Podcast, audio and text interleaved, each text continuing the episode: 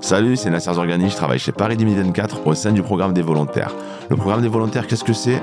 Que font les volontaires? Quels sont leurs rôles, leurs missions? Pour répondre à ces questions, parler du programme, parler de l'expérience volontaire, retrouvez-moi avec celles et ceux qui ont fait, font et vont faire les jeux. Bienvenue dans l'uniforme d'un volontaire.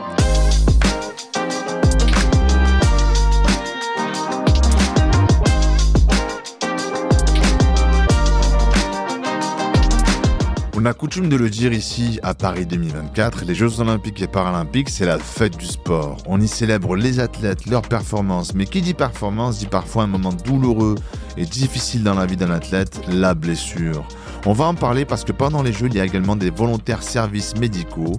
Et avec nous, pour nous décrire tout cela, Philippe Levan, directeur des services médicaux de Paris 2024, adjoint de Guenon, responsable de la médicalisation, mais également les principaux concernés, deux athlètes. Et quels athlètes? Deux anciens porte-drapeaux de Rio 2016, respectivement championne de judo et championne de gymnastique, Sandrine Martinet, Samira Saïd. Bonjour à tous Bonjour Bonjour Alors Adjoavi, je commence par toi. Quel est ton rôle chez Paris 2024 et quel est ton lien avec le volontariat?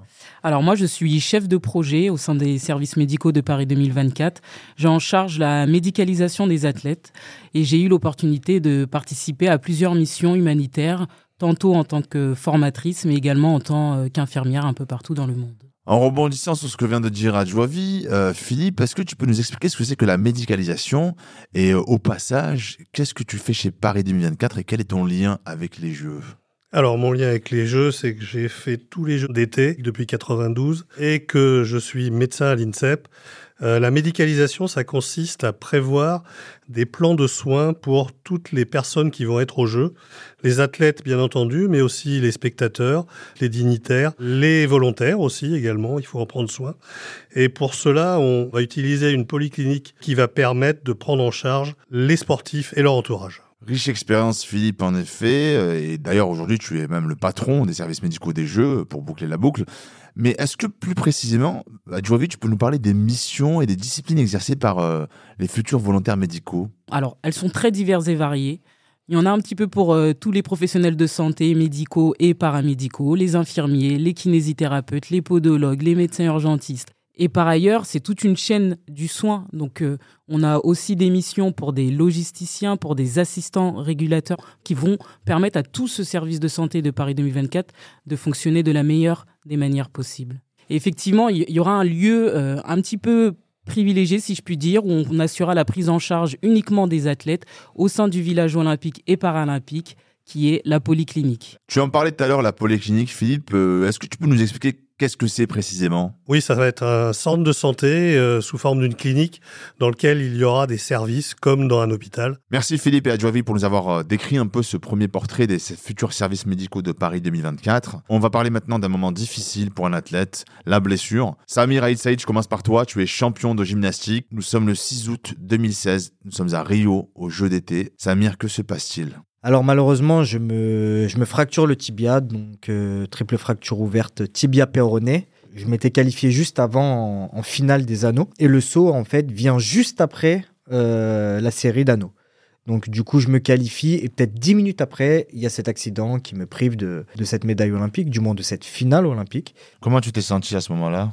Pour être franc, euh, j'ai pas réalisé tout de suite. J'ai regardé mon tibia et je me suis dit, non, là, je suis dans un rêve. Et en fait, à ce moment-là, je lève la tête et je regarde tout le monde dans les, dans les gradins. Je vois mes parents et je vois les gens, en fait, qui se cachent les yeux. Et là, je me dis, bah, en fait, non, ce n'est pas un rêve, c'est vraiment la réalité. Et, et c'est fini.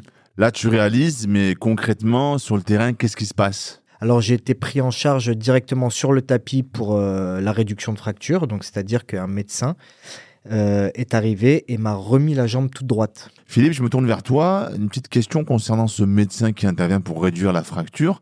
Il était volontaire Oui, c'était un volontaire. D'où l'importance dans des sports traumatiques comme la gymnastique, comme le judo, on met forcément euh, des personnes qui sont habituées à redresser une jambe, à réduire une luxation pour être le plus efficace possible. Et en partant de l'exemple de Samir, ce serait quoi le parcours d'un athlète qui se blesse pendant les Jeux à Paris? Prise en charge sur le terrain par un médecin urgentiste. Ensuite, il va être évacué ou pas. Soit il va aller vers l'espace médical où il va être revu par un médecin du sport pour faire le bilan. Soit il va partir en ambulance. Il va être pris en charge dans l'hôpital de référence des athlètes par un chirurgien.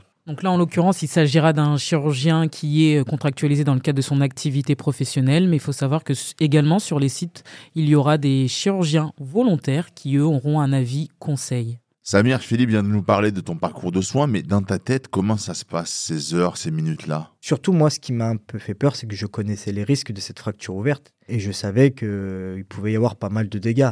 Malgré ce souvenir douloureux, qu'est-ce que tu gardes comme souvenir des volontaires médicaux et, de manière générale de tous les volontaires? Moi, je, me souviens vraiment de, cet enthousiasme qui m'était. Il y avait des, voilà, des étoiles dans leurs yeux parce qu'ils vivaient leur moment. Et nous, ça nous, ça nous propulse. On a besoin d'eux. Et, et en tout cas, ça se ressentait chez le sportif de haut niveau. Malgré toute la prévention possible, on peut quand même se blesser en compétition. Ça a été aussi ton cas, comme Samir, Sandrine, en 2012 au Jeux d'été de Londres. Tu arrives en demi-finale du tournoi paralympique de judo.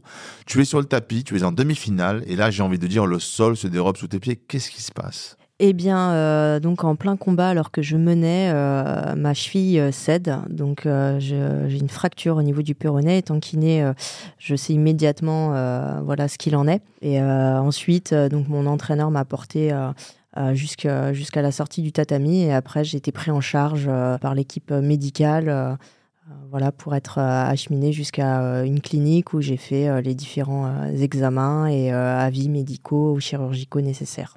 Philippe, par ces différents témoignages, par ton expérience et celle de nos athlètes aujourd'hui, je crois comprendre que soit à Londres, à Rio, à Tokyo, ou bien encore à Paris, les délégations ont leur staff médical. Du coup, ma question un peu simple, pourquoi avoir des volontaires médicaux? Alors déjà, ce ne sont que les gros pays qui vont avoir des délégations médicales. Tous les pays ne sont pas équipés d'une délégation médicale, donc ils auront besoin de nous. À au-delà des disciplines exercées, des spécialités, en termes de profil, qui on recherche précisément? Alors, qui on recherche? Des personnes qui sont motivées, qui sont consciencieuses, qui ont une bonne gestion du stress et des capacités d'adaptation, parce que là, ils vont devoir mettre leurs compétences euh, à profit dans un milieu qui est différent de celui de l'hôpital. Il faut avoir des capacités euh, d'adaptation et de réactivité non négligeables. Dans un podcast dédié aux volontaires euh, soutien à la presse et aux médias, on a eu le plaisir d'avoir Nelson Montfort avec nous qui nous a dit une phrase qui m'a vraiment marqué. Il a dit que le sourire des volontaires devrait être le sixième anneau olympique. Qu'est-ce que tu en penses, Sandrine?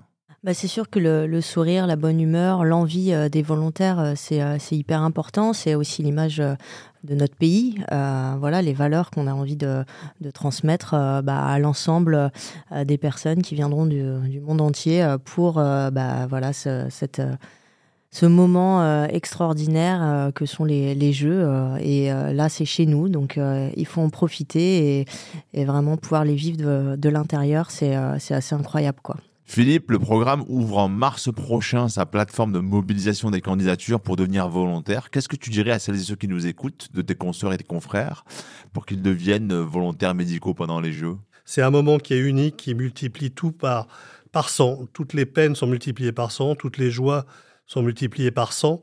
Et c'est un moment que je ne raterai pour rien au monde. Et d'ailleurs, je suis triste, ça sera probablement mes derniers Jeux Olympiques, mais c'est un moment extraordinaire. On arrive au bout, et Samir, je te laisse conclure. Un petit mot de fin pour, euh, à l'image de Philippe, donner envie. Tout simplement, euh, rejoignez-nous, parce que l'aventure est magnifique. Un sportif a besoin de son coach, un sportif a besoin de, staff et un sportif a besoin de volontaires. Donc on vous attend et on va tous ensemble fêter ces belles médailles françaises. Adjoavi, Sandrine, Philippe, Samir, merci infiniment d'avoir été avec nous. Quant à celles et ceux qui nous écoutent, rendez-vous en mars prochain pour candidater. À bientôt.